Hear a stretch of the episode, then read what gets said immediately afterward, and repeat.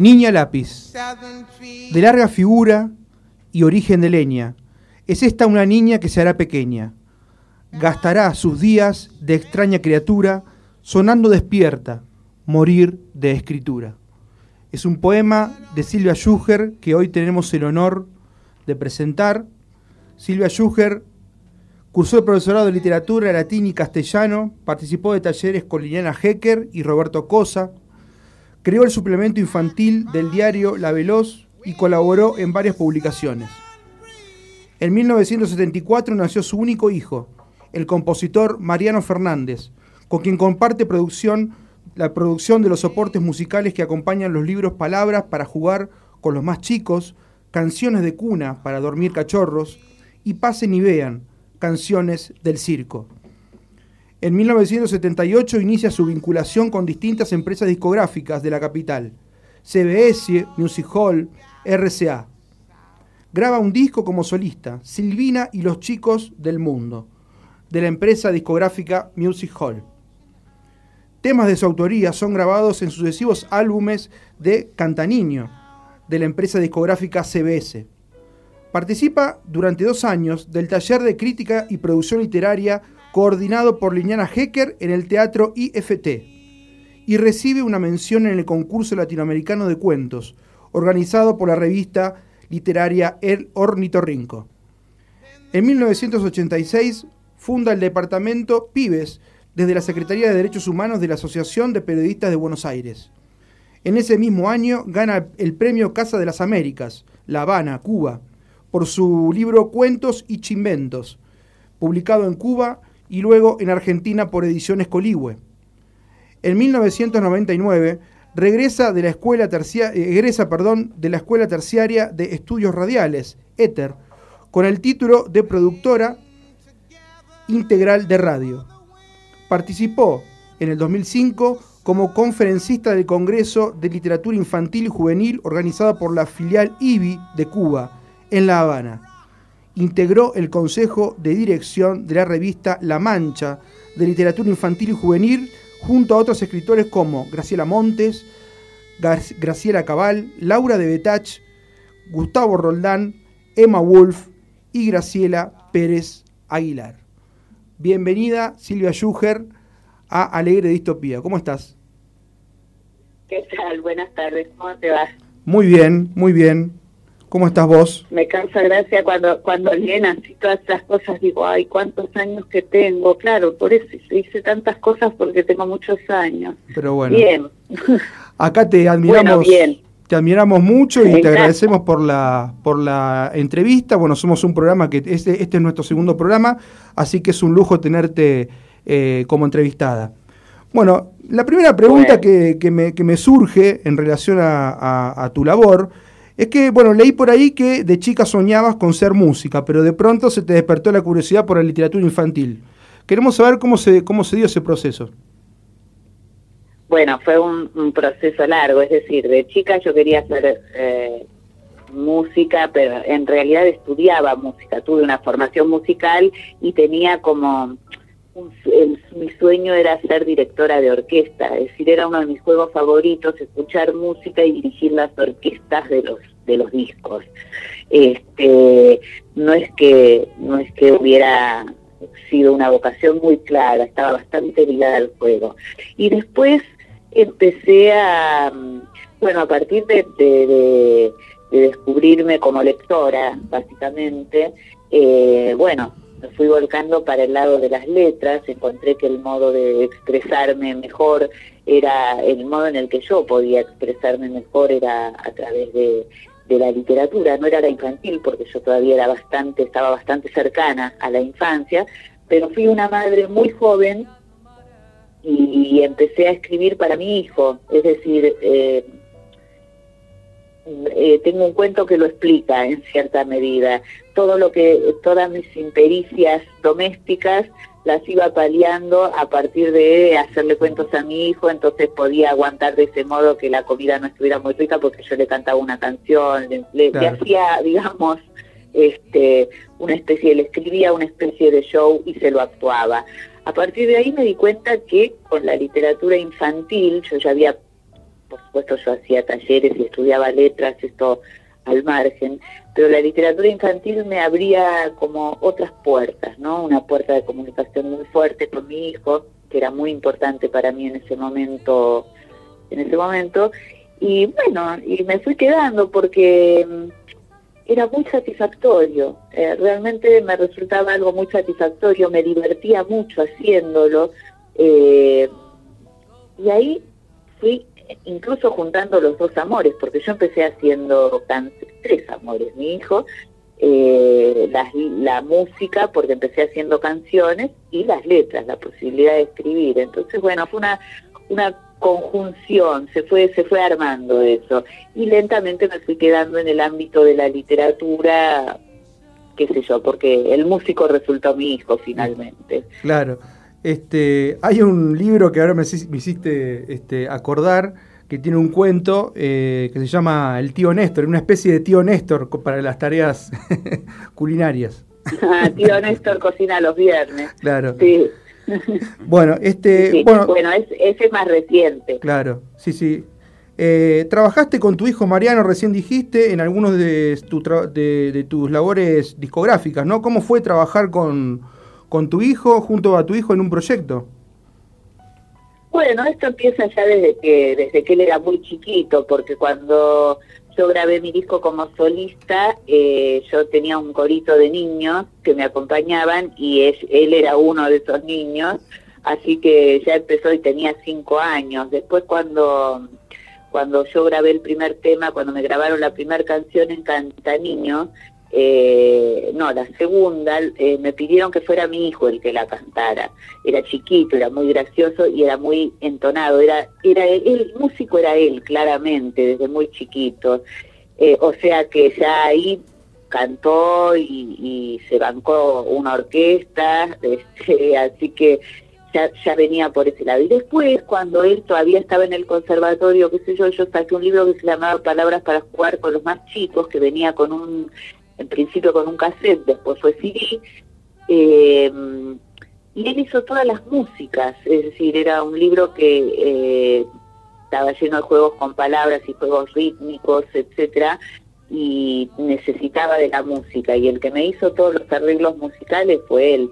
Claro. Eh, así que ya, ya empezó, y ahí todo lo que vino después, que fue canciones de cuna para dormir cachorros, de pasen y vean canciones del circo, ahora mismo este de eh, los versos de la Niña Lápiz, él lo está musicalizando y está en Spotify como cancionero de la Niña Lápiz, y a poco va subiendo temas en las distintas plataformas eh, musicales, de manera que, o sea, yo en el que más confío en el mundo para darle mis, mis cosas es él. Es en eh, él. Me parece que es muy bien. Al margen, digo, es mi hijo, es difícil decirlo, pero para mí es un talento y sí. impresionante. Por supuesto.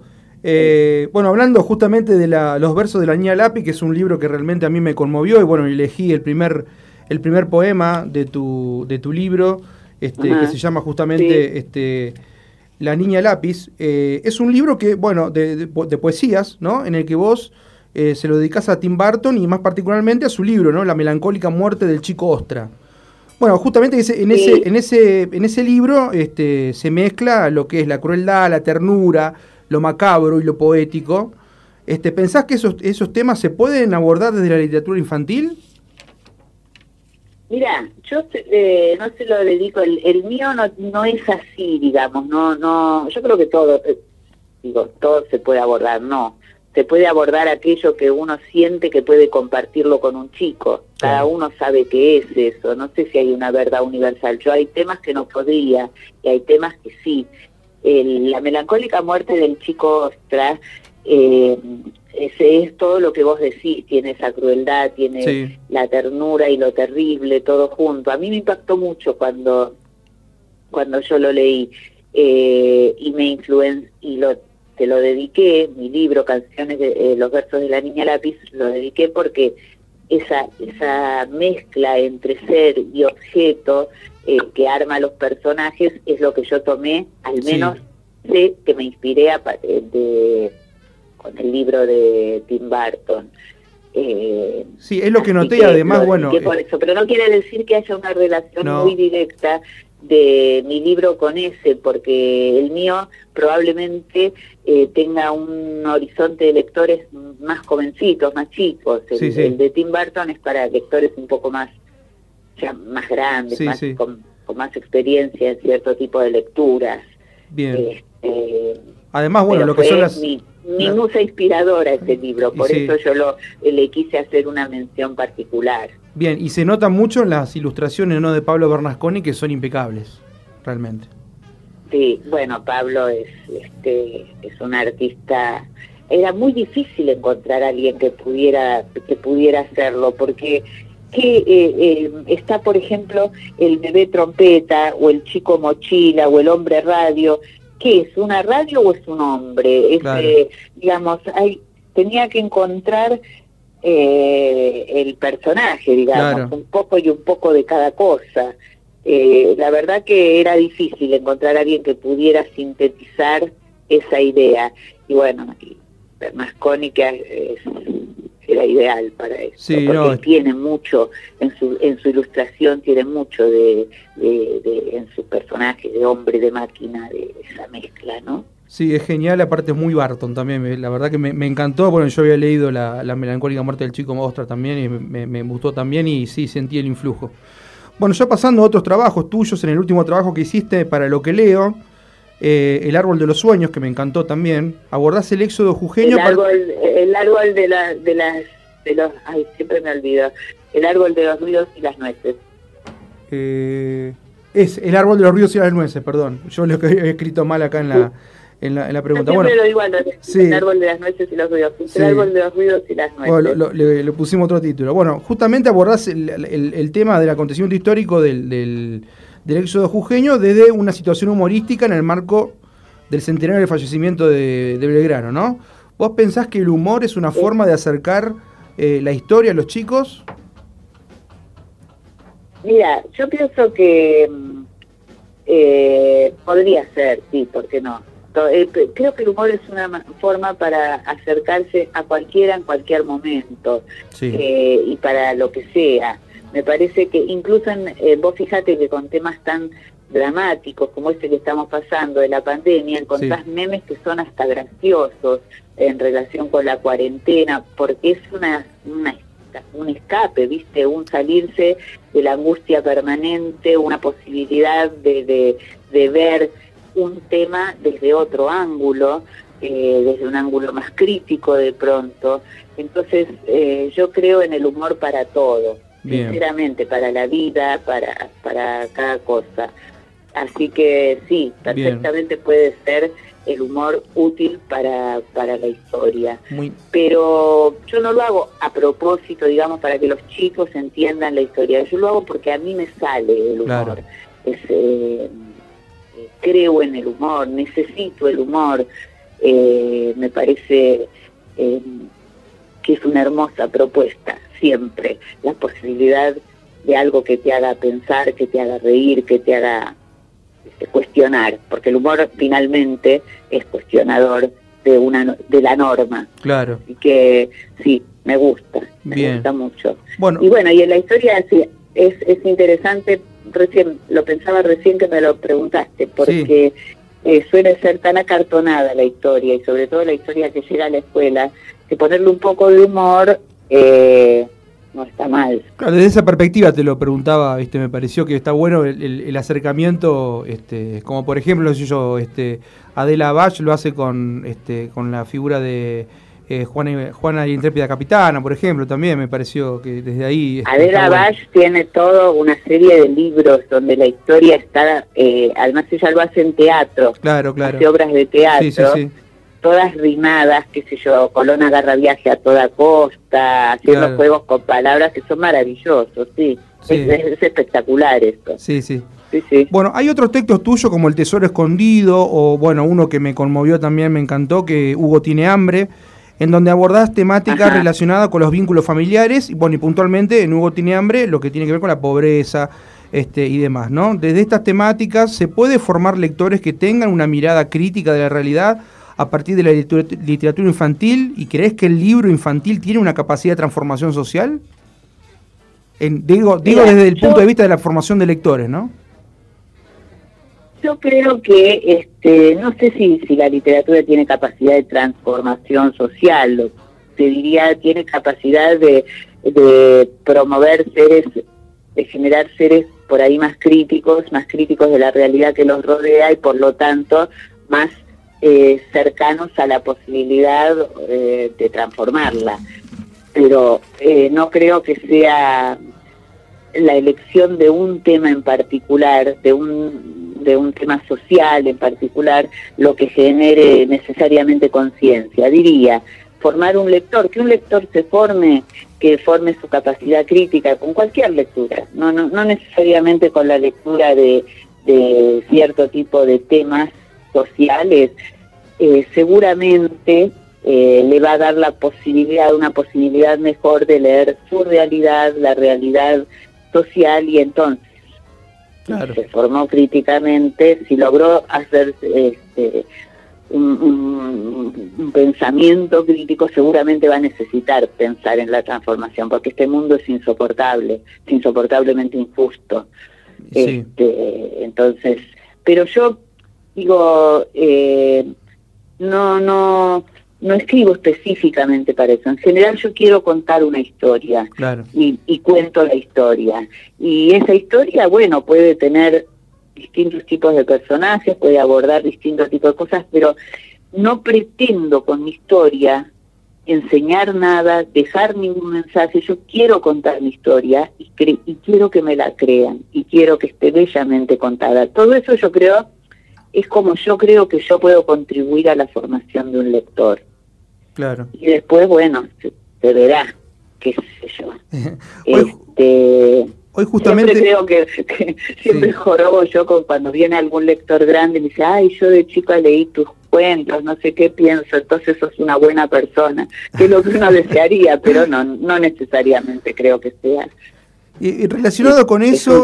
Es, una aspiración. Por supuesto, ¿no? Relacionado con eso, bueno, eh, te tengo que preguntar, bueno, que siempre la literatura infantil está relacionada, ¿no? Siempre se la relacionado con una, bueno, cosa que yo no estoy de acuerdo, ¿no? Con una con, con la con la búsqueda o, con el hecho de que tiene una intención moralizante, este y bueno, y justamente hoy teníamos para, para, para regalar este, para este, sortear con nuestros oyentes uno de los cuentos, los cuentos de la selva de Horacio Quiroga, justamente es, literatura, también se podría decir infantil, y que no tiene justamente una intención moralizante y tiene una riqueza excepcional. Sí, eh, a mí me parece, me parece, tiene, alguna cosa, tiene, no sé si moralizante, no, moralizante no, pero tiene algunas bajaditas de línea en relación con lo ecológico, con cierta cuestión de la ecología. De todas maneras, lo maravilloso de Quiroga es que son cuentos están excelentemente escritos, que mantienen un nivel de tensión fabuloso, este, que son originales, que, en fin, me parece que son indiscutibles los cuentos de Quiroga. Eh, y, y, no por el y no por necesariamente por el mensaje, sino porque están bien escritos, son lindos, qué sé yo, te da ganas, tienen sustancias. Mira, te cuento, una vez en un colegio al que fui, un chico me preguntó si escribía cuentos de terror, yo. Y yo le dije que no, porque a mí no me gusta leer, yo no escribo sobre lo que no me gusta leer en general. Este, entonces le siempre los chicos me preguntan, hay, hay como una cosa, siempre los chicos me preguntaban por qué no escribía cuentos de terror, que, que un día les pregunté yo a ellos, ¿y por qué les gustan los cuentos de terror? Y un chico me contestó, porque en esos cuentos pasa algo. Este, y me parece que lo que el chico me estaba diciendo es que eh, yo leí esto, ¿no? Pasa algo, como que me emociono, ¿no? Como eso, me dijo, no como unos animalitos estúpidos. Lo que el chico me quiso decir es que la literatura infantil estaba vaciada de contenido, tanto cuidar a los chicos, tanto cuidarlos, ¿viste? No decir esta palabra, no decir lo otro, que no sufran, que no esto quedó descarnada, ¿viste? No pasa nada muchas veces. Y lo que uno quiere como lector es emoción, es una emoción, es tener una emoción, es que te pase algo, que sientas correr la sangre cuando estás leyendo. Creo que Quiroga tiene muy fuertemente esa capacidad. Entonces, bueno, este no será lo que uno llama eh, lo que la literatura infantil hace todo el tiempo, pero, pero bien, una lectura posible y hermosa para los chicos. Por supuesto. Hola Silvia, ¿cómo te va? Martín es mi nombre. Eh, te escucho, yo te escucho. Dale, buenísimo. No, mira, justo más que preguntarte quería que razonar con vos porque me gustó mucho lo que dijiste respecto de lo didáctico moralizante en la literatura, ¿no? Y mm, el problema que tengo yo, no sé si vos sabés, nosotros somos la mayoría de los que hacemos el programa profesores de lengua, ¿viste? En distintas instituciones. Y lo que yo veo mm, que la escuela muchas veces tiene, entre comillas, la culpa, ¿no? De mm, crear el imaginario de que la literatura em, es un conjunto de dispositivos, pero que por ahí eh, quiere llevar a que uno se transforme en una mejor persona o que los chicos adopten valores a través de ella, ¿no? Y lo que yo veo que en virtud de esta intención, que quizá la intención como intención no está mal, pero me parece que hace desdibujar lo que es la, literatura, ¿no? Eh, yo no me canso de repetirles a los chicos en mis cursos muchas veces y ellos se quedan eh, pasmados cuando le digo que la literatura no te va a convertir en una mejor persona. No va por ahí lo que pretende, ¿no? Pero por eso lo que te pido tu opinión, que si te parece que la escuela, que la escuela es la responsable, ¿no? De, de, de ejercer esta, esta imagen, de crear este imaginario, de pedirle a la literatura moralidades, digamos, ¿no? Sí, es raro porque vos fíjate que en la escuela eh, existe, por ejemplo, yo, yo de educación mucho no sé, pero eh, la materia dibujo o plástica se pinta, eh, no se le pide otra cosa que, bueno, una buena obra pictórica, que aprendan a, a, expresarse artísticamente con la plástica. Con la música, digamos, podría ser lo mismo, los chicos cantan o, no sé exactamente qué consiste la clase, pero no se le pide a la clase de música una formación moral, incluso el profesor de música es un profesor de artística, es un profesor especial, el de plástica es un profesor especial. Y la literatura no está entre las, entre las asignaturas artísticas, está eh, subsumido en lengua, digamos. Claro. Entonces ya desde, ya desde el vamos ya desde el vamos está sacada de su contexto. Claro, está, errado el enfoque. Este, entonces, bueno, claro, se le piden cosas para las para las que no fue creada. Eh, y lo que menos se hace con la literatura, que de pronto sí se hace con, con otras expresiones artísticas, incluso dentro de la escuela, es tomarla como una disciplina artística.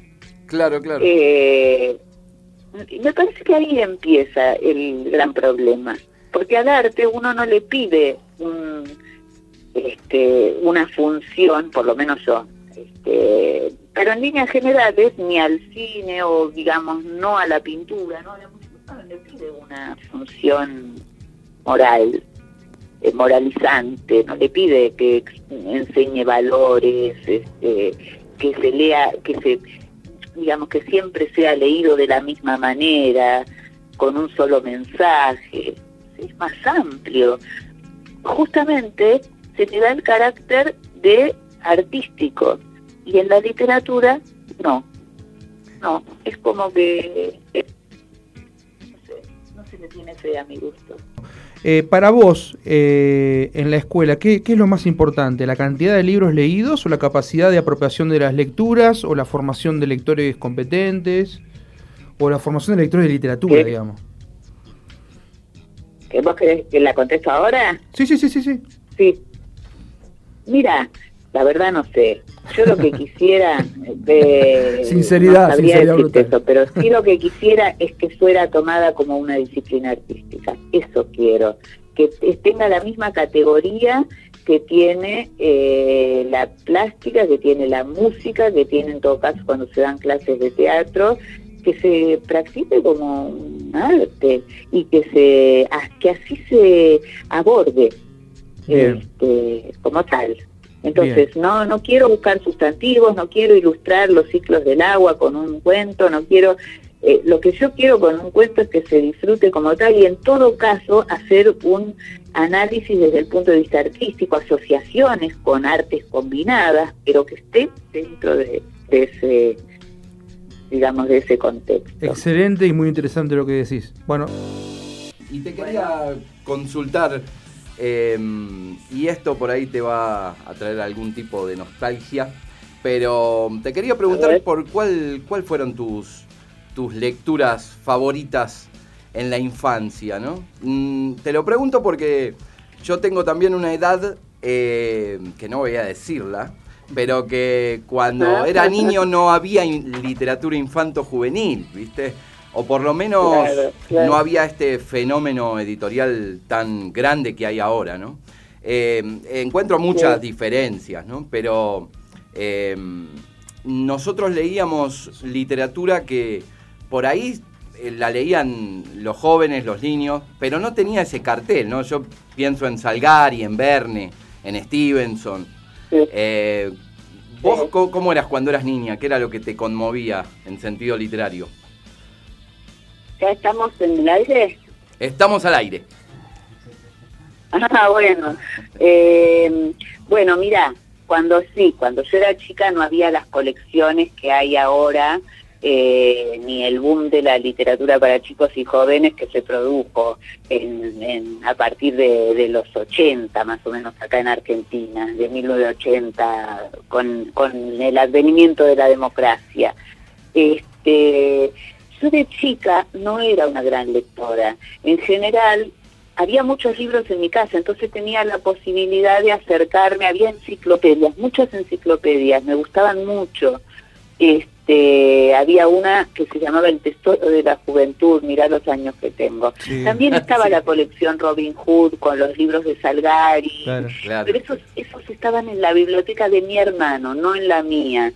Yo no, empecé a leer realmente eh, en la adolescencia. Antes sí, leí algunas cosas, había colecciones de Villique, en una que se llamaba Iridium, con una saga de libros de Verónica, Verónica Estrella de Cine, qué sé yo, ese tipo de cosas. Pero realmente este, yo empecé a leer eh, a los 14, te diría, a los, sí, a los 13, 14, y uno de los libros que más me impactó en ese momento, cuando me inicié en la lectura, fue Un Mundo Feliz de Huxley.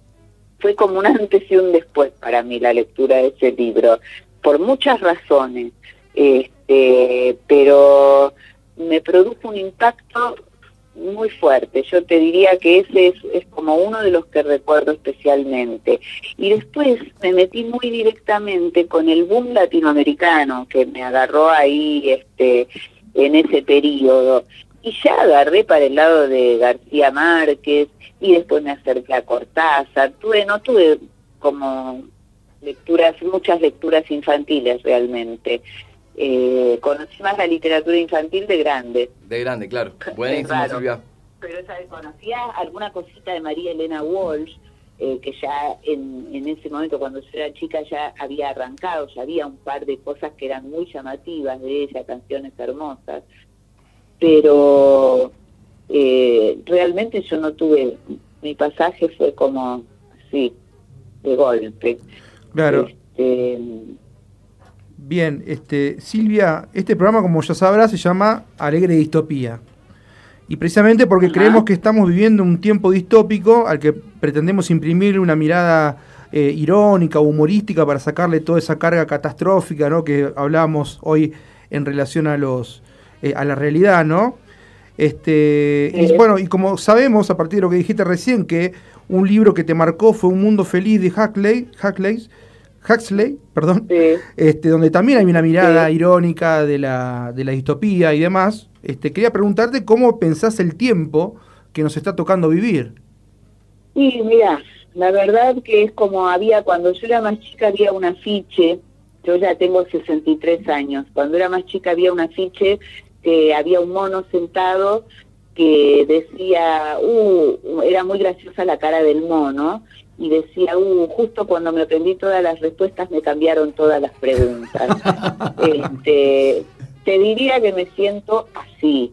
Eh, de pronto es como si no supiera nada. eh, no sé cómo va a ser la vida, en estos momentos fue acostumbrarse a, cosas, a, una variedad de cosas que no estaban en mi menú en absoluto. Una de ellas, y quizás la más difícil, la más dolorosa, es no poder ver a mi hijo. Este, no ver a mi hijo, no ver a mis nietos.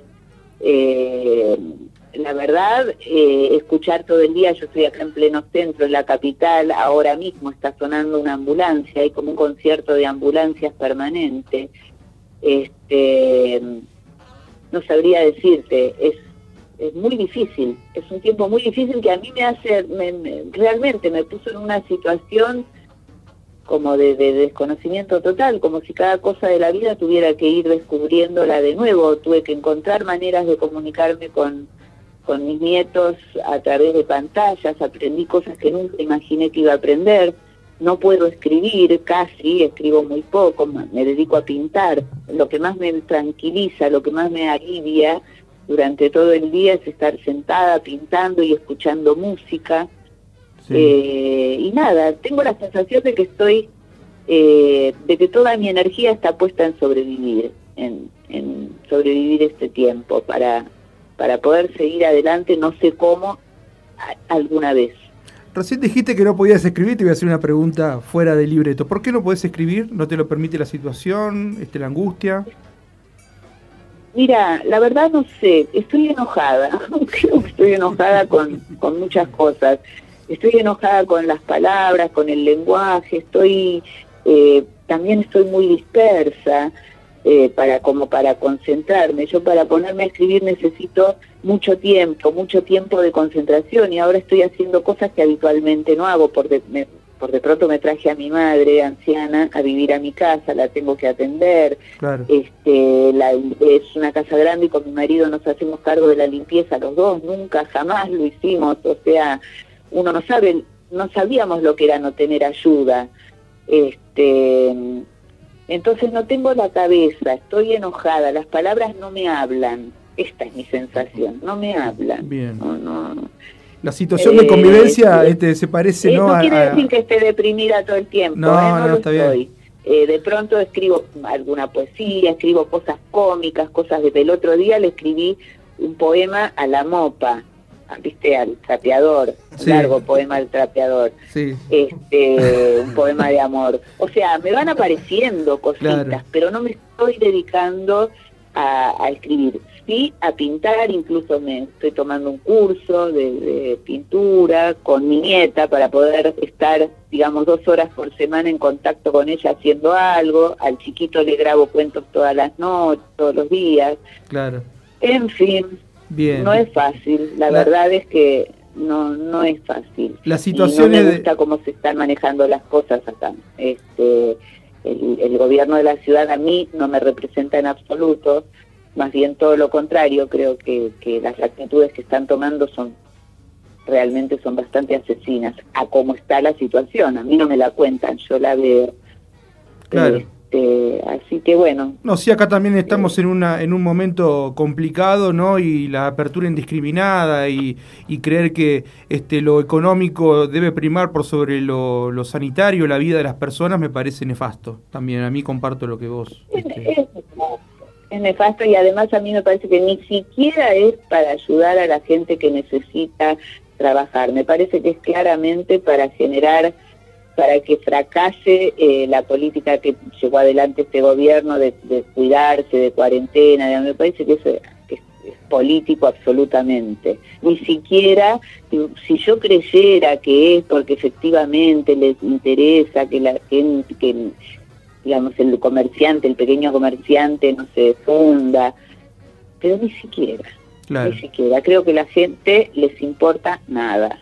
Es así. Este, eso es lo que siento y soy parte de esta ciudad y me pregunto si quiero seguir aquí este, después en un futuro. La verdad que es muy, muy difícil. Bueno, te esperamos acá en Salta. Acá en Salta también tenemos unos unos ah, representantes también. Pero bueno, por lo menos sí, las montañas. Una de las cosas que queríamos hacer era viajar al norte con mi marido, así que en cualquier momento que se pueda. Igual hay unos personajes tremendos acá dentro de la política también, pero por lo menos tenés las montañas. ¿Eh? Te llamamos. Sí, sí, pero bueno.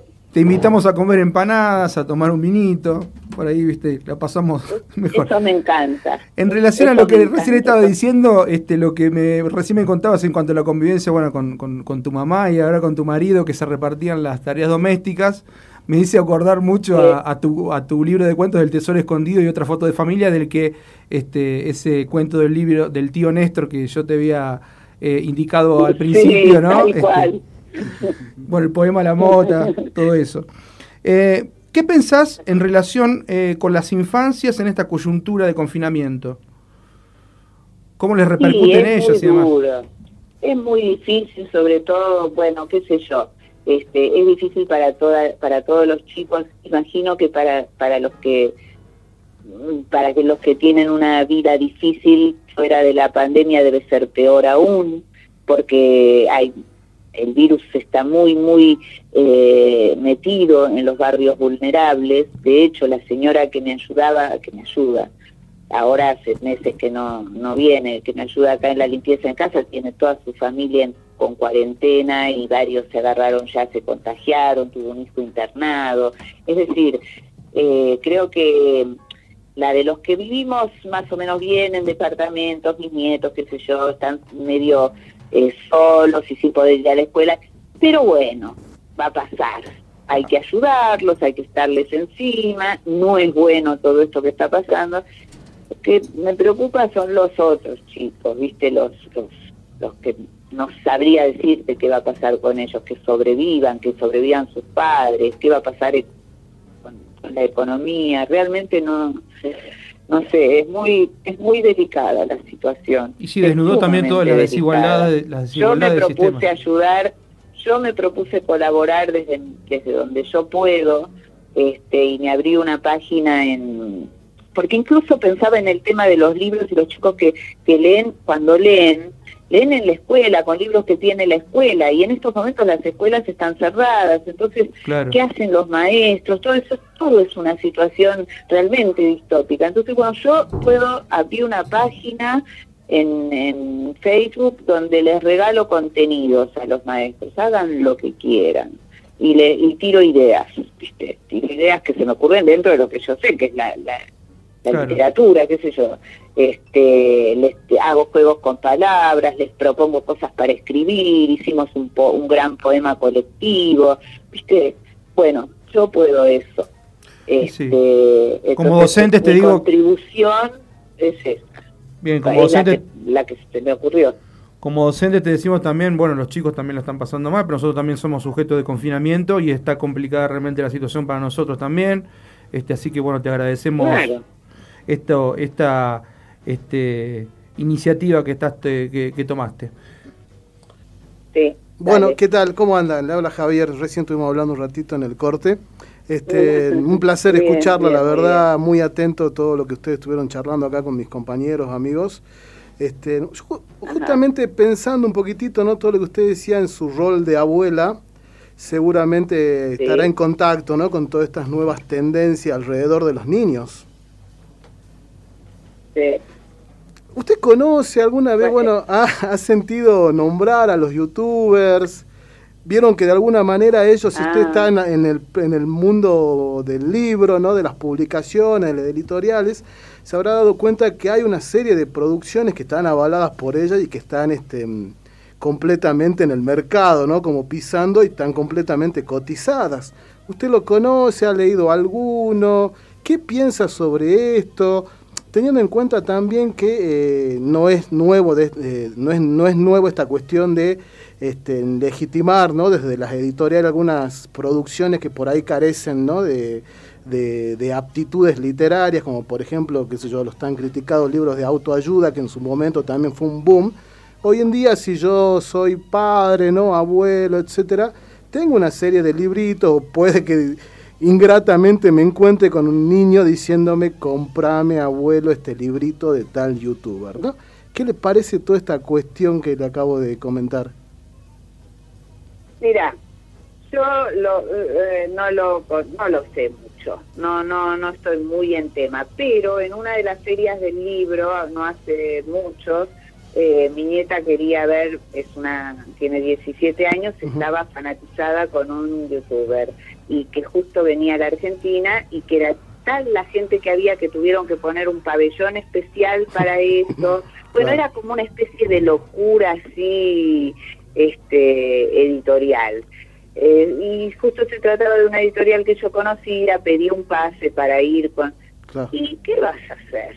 Vas y, y, le compré el libro, ah, no, me lo regalaron, me regalaron el libro, para, eh, fuimos para que se lo firme, este, hicimos, hice toda la, digamos, todo el trabajo que un abuelo este, suele hacer cuando un nieto pide algo.